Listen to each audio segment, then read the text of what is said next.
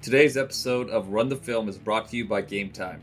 Okay, guys, time for a little pop quiz. Do you think NFL tickets are cheaper three weeks or three hours before the game? You can find the answer with Game Time, the ticket buying app that proves patience is more than just a virtue. It can save you some serious cash. Game Time is the leader in last minute tickets. Pick your deal, see the view from where you're sitting, and buy in two taps. More than 12 million fans have downloaded the Game Time app and discovered the fastest, easiest way to get into the game. So download Game Time in the App Store or Google Play, work that clock to your advantage, and score last minute tickets.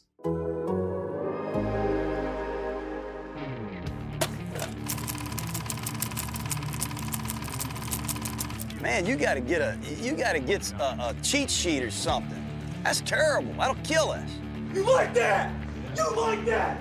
I'm just about that action, boss. You cannot lose games in the NFL and still win. You are listening to Run the Film with Kirk Morrison and Ted Nguyen, only on the Athletic Podcast Network. Once again, once again, welcome in to the Athletic Podcast Network. This is Run the Film, and this is Kirk Morrison, your host, alongside Ted Nguyen. So much to get here in the recap of week number four in the National Football League as we get you ready for week number five as well in the National Football League. Like we always do, we'll take a look at, you know, some of the players to watch, obviously the games to watch, and just kind of the news and notes of the league. But before we kind of get into a recap of what we saw in week four, Ted, just a couple things I wanted to hit on you about uh, kind of what's going on with the National Football League. Uh, I think the first thing that I, I want to say is we saw we entered week number four with eight teams who were undefeated and we left week number four with only three still standing. So the three still standing were the New England Patriots, the Kansas City Chiefs, and this was my question to you, Ted. Would you have thought the San Francisco 49ers would still be undefeated? Now, I know they didn't play in week four, but those three teams remaining uh, unbeaten, what does this say about the NFL? The 49ers get get a little bit of a, a cheat pass, I guess, because they had a bye week. right. So they get to stay undefeated. Uh, but yeah, I mean, we, we talked about it last week. You know, uh, I expected the Niners to be good, but it is still a little surprising to see them actually follow through and finish. You know, uh, finish the job and be three and zero oh at this point. Um, so uh, they're a much improved team, and um, you know, we we started seeing a little more parity in the NFL with this, a bunch of the undefeated teams going down this week. Um, and one of them we'll talk about in a second are, are the Rams. Are you, are you concerned about the Rams what happened in Tampa Bay? Yeah, I can't wait to get into that game. It was, it was a, a game in which I, I couldn't necessarily predict the outcome, but the point total, yes. So I'm uh, I'm a concern with the Rams right now. I, but uh, I look at what happened on Monday night with the Pittsburgh Steelers, and they are very much in the race for the AFC mm-hmm. North. So to me, it's like we let's remember we're at the quarter pole, right? This is a marathon, yep. not a sprint. And so at the quarter pole, um, I would say four games in, and this is where I, I, would love to get your opinion on this, Ted, because I'll just go back to my playing career.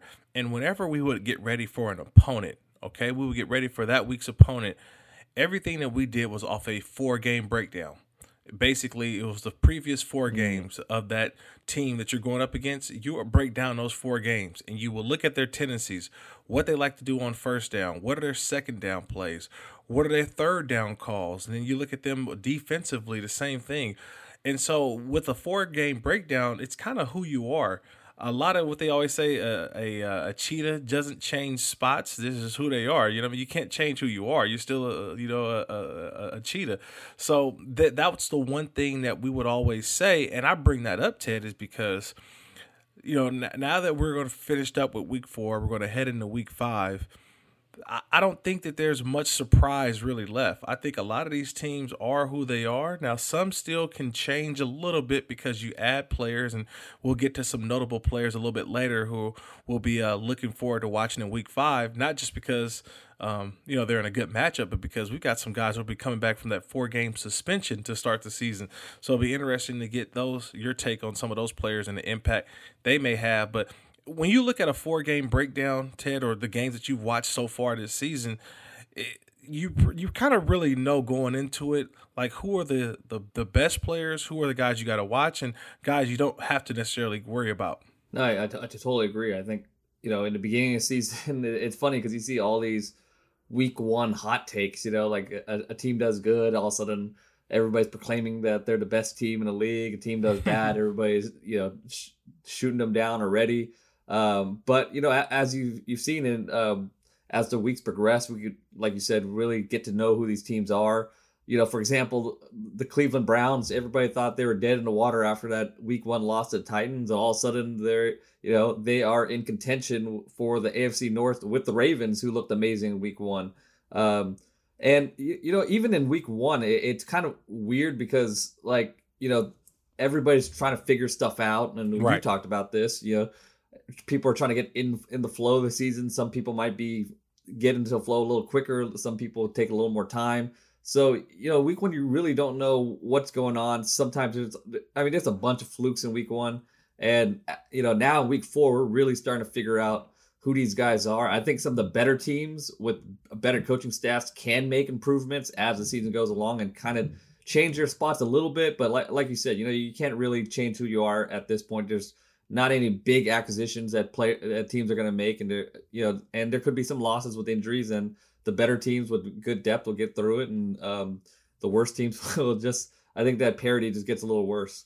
Yeah, no, the parity gets um, a little bit worse, but remember at the same time now I go in understanding what a team's weaknesses and a, mm-hmm. and a, mm-hmm. team's strengths are every week now. So I feel like I have a better gauge, maybe not necessarily who will win the game because regardless, they still got to go play it. And I've just, I'm correcting some picks and sometimes I, I shoot myself in the foot on some other picks. But I do kind of have a good gauge of where a team is at. And so as we kind of start the recap to week number four, um, I, I the, the, first matchup that I want to just kind of review with you was the Chiefs and the Lions. Very easily, a young guy can get in the tank if things aren't going right, whether it's his problem or somebody else's problem. You just start pointing the finger, you start pointing the finger at yourself, and you go in the tank. But he didn't do that at all. He just kept it going. He said, "We're going to win the game. We just got to kind of get rid of some of this garbage here." Now the Chiefs they end up winning the game 34-30 at the end. Outstanding drive at you know at the end of the game by Patrick Mahomes. I mean, what else would we expect? Another kind of a not necessarily a walk in the park type of day for him. He was 24 42, 315 yards, but yes, I, I I'm not leaving it out. He had no touchdown passes, Ted. So, and I'm like, wow, I didn't think that that was possible the way that Patrick Mahomes has sort of, you know, started this season. But for the most part, when you look at uh, that matchup between the Detroit Lions and the Kansas City Chiefs, are you more impressed at the I guess the Detroit defense or the the team in general, or was it a little bit of an off day or maybe a trap game for the Kansas City Chiefs? I think it's a little bit of both, but I, I mean, you know, I think Matt Matt Patricia has done a great job with this Lions team, um, and we we've seen him put together some really good defensive game plans while he was in New England. But you know, you didn't really know whether it was Belichick or Patricia. But I think now we're starting to see that Patricia had a lot of you know a lot of power in New England, and he he had a lot to do with the, those defensive game plans. I mean you know, last year that he was kind of the first one to really slow down the Rams defense a little bit and teams started to take his blueprint and make their own versions of it. And they, you know, they were able to stop the Rams. And um, Bill Belichick even said he, his, his game plan in the Super Bowl was influenced by Patricia. Um, and, and now they came out and they, they did what nobody could do. They slowed down the Chiefs offense, and it's kind of funny to say that they slow down Chiefs offense because they still end up scoring 27 points on offense. They had seven points uh, on a fumble return. And, right. You know, that just shows you how explosive the Chiefs are. Uh, but just watching them, they didn't do the, the Lions didn't do anything special in particular, but they were just really, you know, they just looked really fundamentally sound. Um, the the outside corners, Darius Slay, they did a great job covering those guys on outside. Uh, you know, playing a lot of press coverage and disrupting routes that way. And um, one thing they did was they just didn't let Patrick Mahomes know they play a lot of man coverage, but when you play man Correct. coverage, you have help underneath help, you know, from the rat defenders, and they, they did a good job disguising where their rat defenders were coming from, and they'll they'll even have two rat defenders on some plays, one rat defenders on other plays. Um, so they did, they did a good job disrupting what the Chiefs do. And uh, but Mahomes at the end, credit to him, he he kind of started using his legs, and he, you know, with all that man covered, when you when you have your back turned back turns away from the quarterback and he takes off, it could be hard to track him down. So Mahomes finished the game with 54 yards rushing. He's not really a guy that wants to take off a lot, but that's what the defense gave him. He took advantage, he figured it out, and they, they won at the end. Um, but the the Lions offense also played a good game. We talked about last week how we we we thought they were underachieving a little bit with all the talent they have on offense, and they, they played well. They scored 30 points, and they should have had 37 if they, if they got that touchdown near the mm. goal line, yeah, where um, that fumble return got returned 99 yards for a touchdown. They would have won this game. They would have scored 37 points. So um, this is a a bet as a loss, and you know, loss of stink, but for the Lions, you got you know, it kind of makes me feel better about where they are as a team. Yeah, yeah, I, I think you hit on a lot of points. And so for me, as I analyze this game, and the, the one thing that I did when I when I turned it on and I started watching it, um, I was really impressed, like you mentioned, with Matt Patricia's game plan. It's not like they frustrated Patrick Mahomes. They didn't they didn't have a sack on the game. So that that, that just kind of goes to show that they were just trying to just make it uncomfortable for him. Sometimes you don't have to get sacks, but can you get pressure? Can you muddy up the pocket? Mm-hmm. And you mentioned the 54 yards rushing. The 54 yards rushing by Patrick Mahomes was because the pocket did collapse. They got pressure on him, and he just found a nice little hole and seam, and he kept a couple drives going, especially at the end. They were, you know, a fourth and eight, and you know, here he finds a way to keep the chains moving and keep the, the you know, their game winning drive, so to speak, uh, alive. So Patrick Mahomes utilized his legs, but I think the the bigger thing was that they won the turnover battle. And I'm, I'm talking about, you know, the uh, Kansas City Chiefs lost the turnover battle. Detroit were able to force some. Now, they did create a, you know, they had the one at the end that you mentioned that retur- resulted in a touchdown for Kansas City. But if I look at game plans, Ted, and the game plan is kind of what we envisioned – in the you know the, the beginning of the season. We talked about it in the off season. I feel like, but we always say that coaches go away from their strengths or what they're trying to be. But when I look at a at a game and I say, "Wow, this game was really balanced," like it was a truly balanced, and I say that because they ran the ball 35 times and they threw the ball 34 times. If that's not balanced, run pass, okay, that's I mean, if you're a head coach and you say, "Hey, we want to be balanced," that's what being balanced is all about. Don't say we want to be balanced and you run it 10 times and you throw it 40. That's not balanced. You're basically passing the whole time.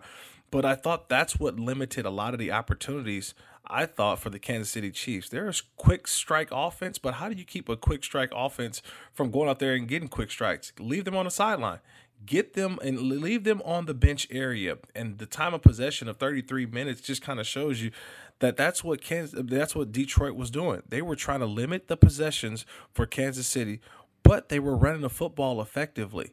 And so now I, I got a little more concerned right now, Ted, when I look at Kansas City's defense, when I look at their secondary, them the way they weren't able to stop the run. Hey, they can get after the passer. Look, Jones and Four, I mean, and uh, and and Clark. I mean, all those guys that they can get after the passer. I, I, that's not a that's not that's not a concern to me.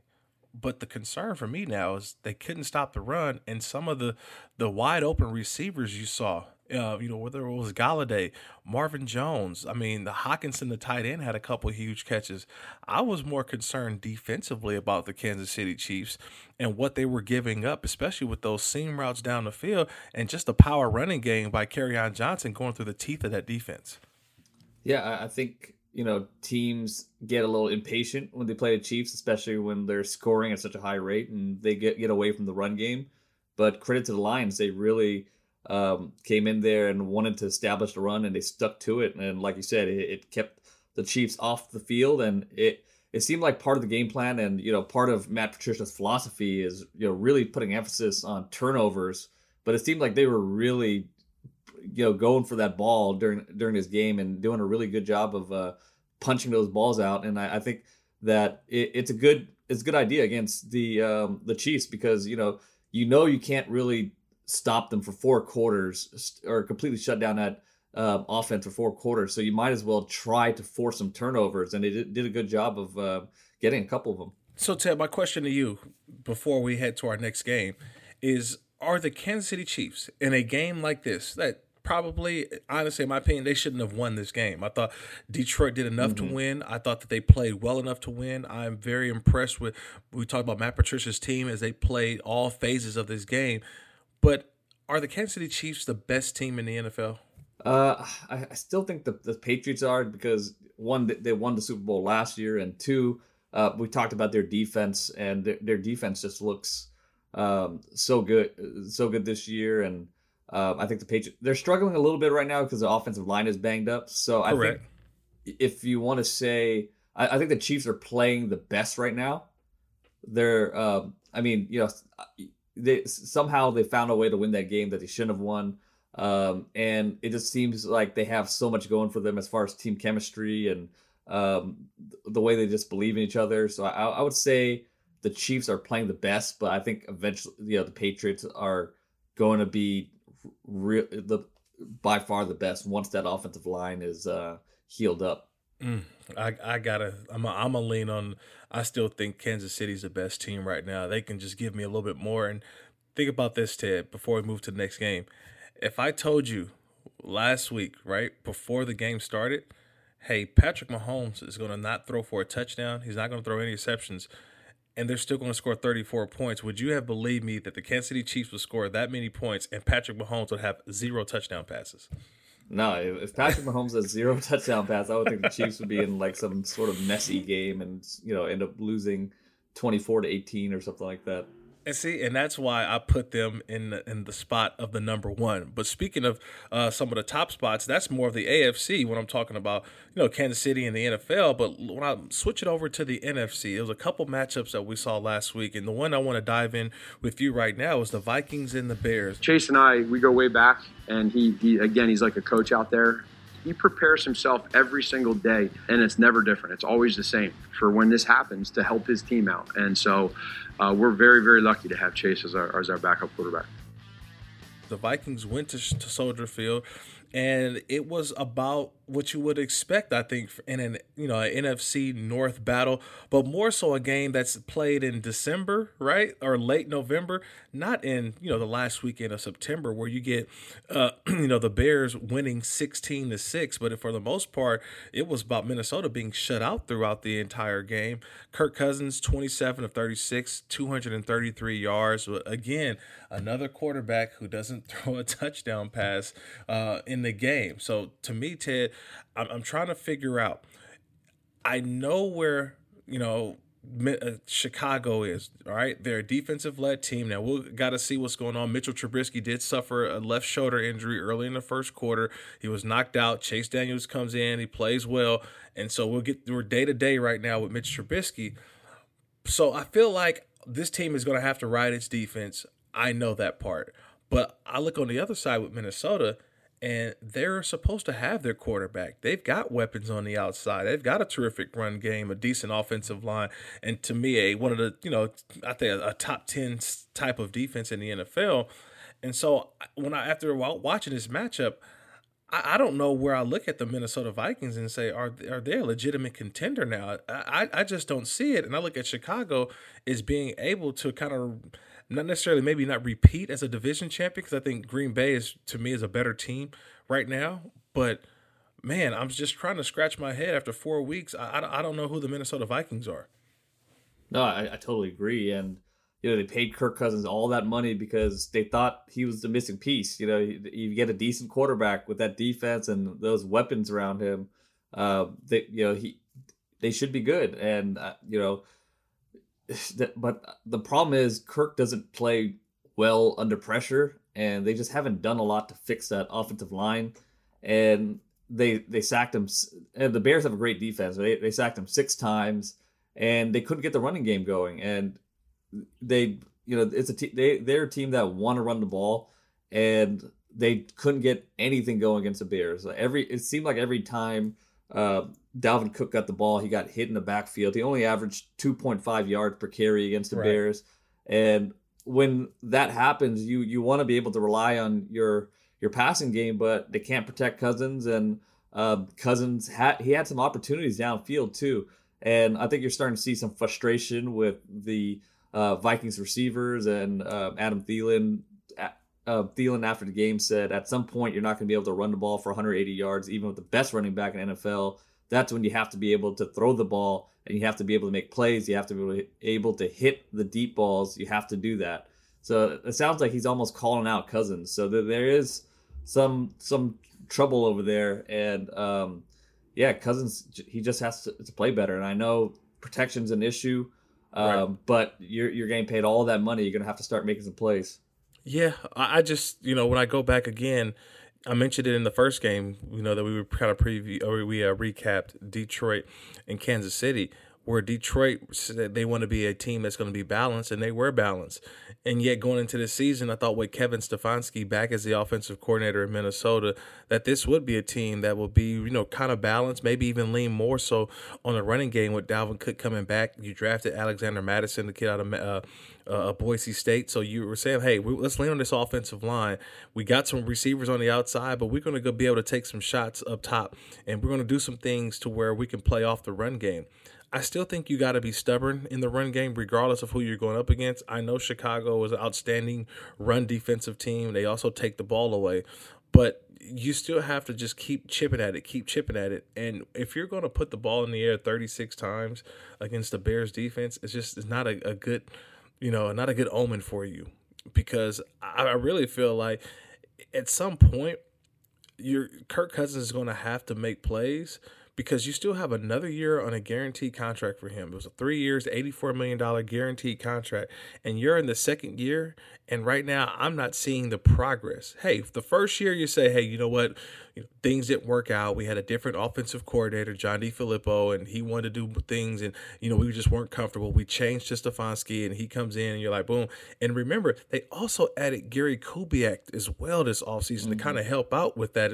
And so now I'm looking at this offense, and that to me is really what's holding them back. I think defensively, hey, they, they only gave up 16 points to the Chicago Bears, limited them, you know, under 100 yards. And I, I get it, you know, Chase Daniels came in, but he you know Chase Daniel came in, but he looked pretty good, and, and you know his little mop up or not really mop up duty, and his re, um, coming in, in in relief of Mitch Trubisky.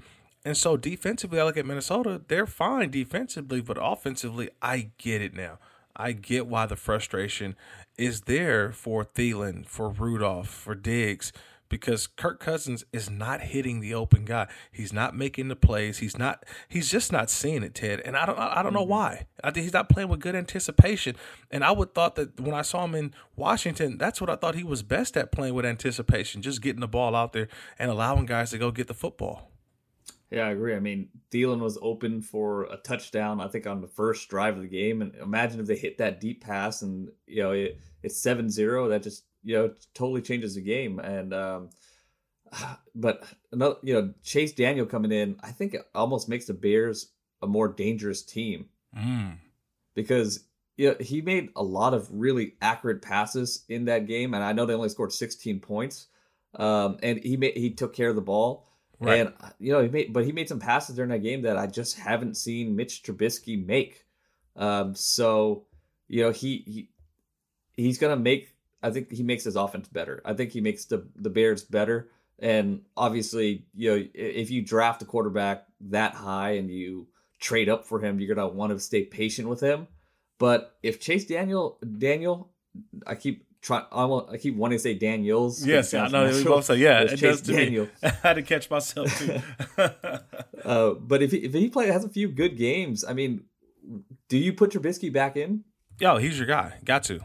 Yeah, this isn't uh, one of those situations where, you know, remember they, they traded up to get Mitch Trubisky, and he is, you know, Nagy's quarterback. I mean, that's first of all, um, I know he inherited Mitch Trubisky, but you just can't throw him away that fast. You know, that's just kind of a similar situation, you know, right now in Carolina with Cam Newton and Kyle Allen. I mean, Kyle Allen has played, you know, the last two games, started the last two games, and they've won. And it's like, okay, should we move on from Cam Newton? No, Cam Newton's still the better quarterback. It's just you're winning a couple games. You can't go away from what your team um, your, your strengths or, or, kind of what you've the guy you rallied around. Mitch Trubisky was there last year when his team won the division. Now they, they could have won a playoff game. We know how things go. So I you know I just don't see them making that move if if Daniel still keeps playing well.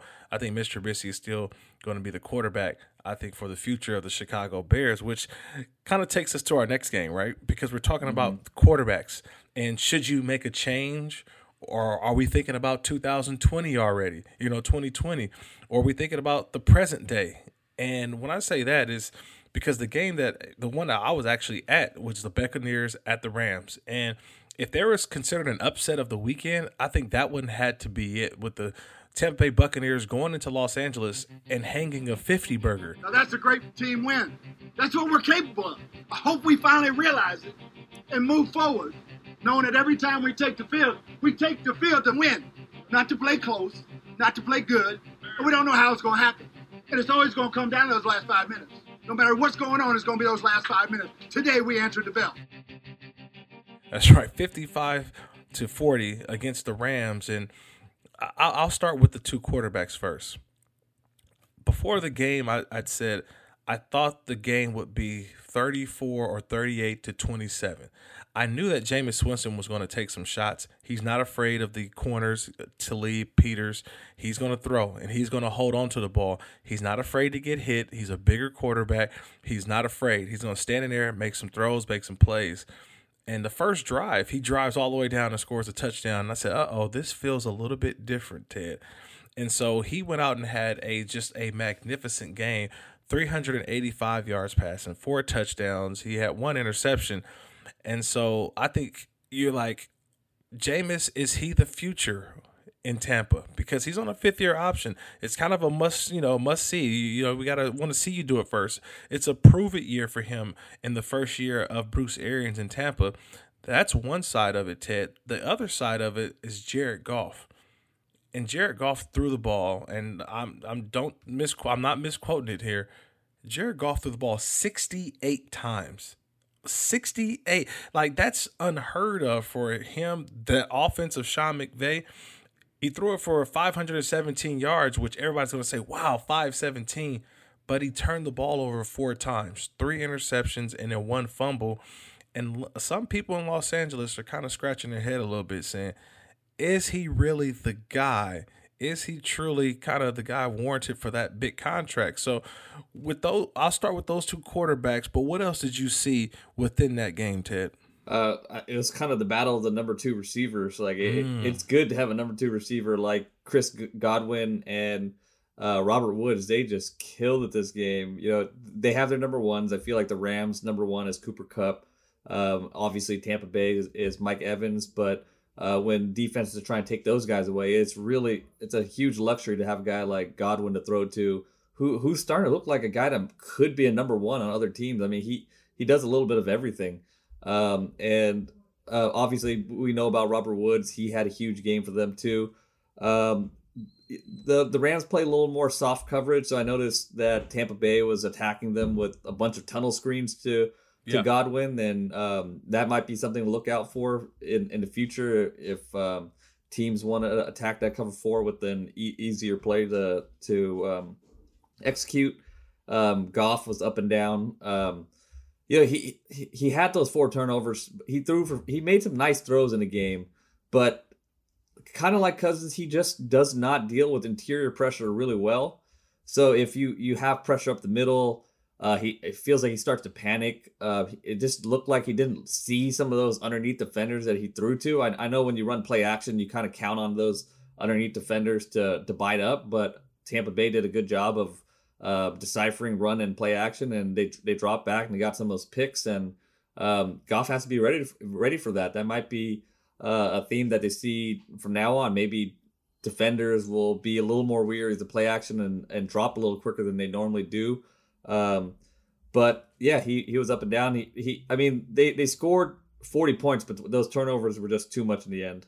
See, I think you just you hit on it, Ted, and that that should be the theme, right? Like we're talking about Jared Goff not seeing underneath defenders, and that's why I'm concerned. You do it once, you say, "Ah, you fooled me," right? I remember I mm-hmm. got Ben Roethlisberger like that one time. I was an underneath dropper, I always fake like I was blitzing. I jumped out, intercepted the pass because he didn't see me. You could fool me once, but now I'm starting to see a pattern now. I saw it with the linebacker Schobert with the Cleveland Browns. Didn't bite on the run fake, stood underneath a route, tipped it up in the air, it was picked off. In Cleveland, same thing here. Fake it as if you're going to go, come out and, and get in the throwing lane, and Lavonte David intercepts a pass from Jared Goff. I'm just starting to see a pattern with Jared Goff because not only are we seeing the uh, you know the interceptions, but he also had like four tip passes though. 4 mm-hmm. like just passes being hit off the uh, offensive lineman, defensive lineman, batting them down. And for a guy who's six foot five at the quarterback position, I would think that he's able to see over that and get the ball over that, and that's just not happening. And to me, it's it's it's a bunch uh, I can dig in on this game as well. But for me, the, the, the it goes back to how you you started this, you know, about the Buccaneers, because I, I love to give you know you know roquet, I mean uh, roses and bouquets to guys who deserve them. And Bruce Arians and Byron Leftwich, okay, head coach, offensive coordinator for the Buccaneers, have really showed me a different side of Jameis Winston. I, I for some reason I drafted him in my fantasy. Yes, I'll throw that out there. because I just felt that Jameis is a really good quarterback who's just looking to learn and he's looking to see. I think he's thirsty and hungry for knowledge. We've never said that Jameis Winston doesn't work hard. We've never said that he doesn't listen. I think what we've said is that he just makes mistakes and he just needs to be coached right. I think for the first time, he's truly getting coached really, really mm-hmm. hard and getting some tough love. And he's getting it from a guy who's not only played the position in Byron Leftwich, but we always look at what Bruce Arians has done with his quarterbacks, whether he's worked with Ben Roethlisberger, Kurt Warner, um, you know, uh, not Kurt Warner, I'm sorry, uh, Carson Palmer. Carson Palmer, I meant to say. But you know what I'm saying? He's worked with so many other quarterbacks. I mean, he could throw in Andrew Luck as well when they were together in Indianapolis. So you start to look at the lineage and, and, and the kind of the coaching pedigree that he had and that's what I think I'm seeing now with Jameis Winston. That through four games right now, they've really honestly could be four and zero, oh, or at least three and one. I mean, they kicked the field goal against the Giants that goes in, they win the game. So this is a much better team, and it goes to the quarterback and the coaching staff really putting Jameis Winston in some situations to make plays, and I think that's going to be huge for them going down the stretch. Now on the other side with the Rams. I mean, it's the question. Todd Gurley, they're hurt and they're hurting. You know, they're hurting bad because this team, what made them special, Ted, was the run game. It was Todd Gurley being able to get five, six yards a, a, a clip, run the ball 30 times a game, you know, uh, between a couple guys. They're not doing that now. This turned into like a passing league tournament. And I'm not so sure the Rams can do that, especially with this new revamped offensive line to me, the Rams got a ton of questions. I know they're three and one, but I, have got more concern than I am, uh, you know, sitting back and saying, "Oh, they're three and one, they're fine." Yeah, and it's it's a theme we talked about for a while now is that interior line is just not where it used to be, and that affects the run game. Um, they're not getting those explosive outside zone runs that they used to, and it's definitely affecting Jared Goff. It's just something he he never was good at, and it's it's something that he you know dealing with interior pressure, being able to slide away from that, and and um, knowing where the passing lanes are, and being able to throw off platform. It's just you know it's something that he he's not good at, and it's something that he likely won't be good at in his career. And he could be a, a very good quarterback as we've seen, but you have to be able to uh, protect protect him, especially on the inside. And right now, the Rams just don't have the personnel to do it. Uh, I think Aaron Kromer, their offensive line coach, is a really good offensive yeah. line coach, one of the best in NFL. Agreed. Uh, so yeah, so you know maybe he gets gets these guys going towards the end of the season, um, but right now they just don't look good inside, and that's that's a major concern. And to jump on your point about uh, Winston, yeah, he uh, you know I, I really liked him pairing with Bruce Arians. I think he could be really good in that offense that likes to attack downfield. Yes, and I agree. This this is probably the best coaching that he's going to have in his career. Uh, but I, I'm just always so concerned that he has no. He's just so careless with the ball, and you know right. he they, they he had that interception return for a touchdown that made this a game towards the end. Um, so that's just the one thing with him. He has everything. He's a smart player. Mm-hmm. He has as much arm talent as anybody in the league. but it's just the carelessness with the ball is just a, a concern with him. Yeah, I agree. That that was a, a kind of a careless interception, and they kind of baited him into throwing that, and he just threw it, and he knew it right away too. That's you know the one of the things when I see a quarterback who right away who understands I got I messed up, I got to move on. I think that's where he's going to correct himself. But at the end of the day, they're in a division right now that they feel, hey, we're right there. They're sitting at two and two. You look at where the New Orleans Saints are at two and two. You look at you know Cam Newton. I'm sorry, the, the Saints are at three and one. I keep forgetting they're three and one. Only lost one game to the actual to the Rams.